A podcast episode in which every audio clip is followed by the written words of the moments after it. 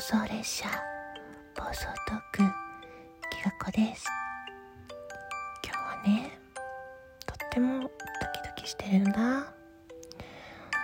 うしてかっていうと、先輩と後輩さんのところでね、チャリティーオークションがあるから、それに出品してるでしょ。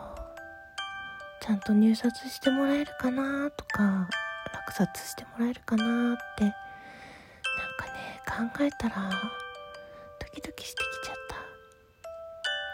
ちゃったダメだいやいやいやいや、なんかねとあるところでスプーンの配信者の方と出会って、可愛いなと思って聞きに行ったんですけど、めちゃくちゃ可愛かったから、ちょっとその雰囲気を真似してみたくなったんだけど、いっぷん持ちませんでしたねいやー、可愛かった、ほんと、うん、可愛くなるのに憧れはあるんですが、吹き出してしまう系配信者きがこです。今日はね、お休み、明日もお休み、そして仕事、いつ収録や配信がね、ライブ配信ができるかわかんないし、できないかもしれないんだけど、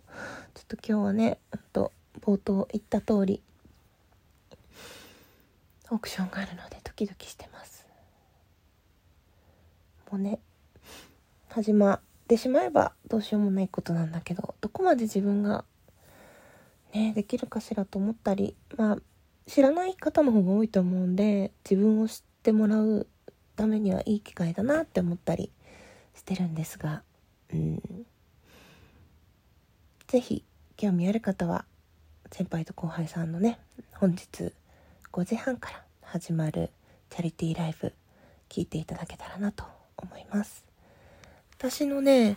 えー、出品するものが出てくるのは、ちょっと待ってね、今確認する。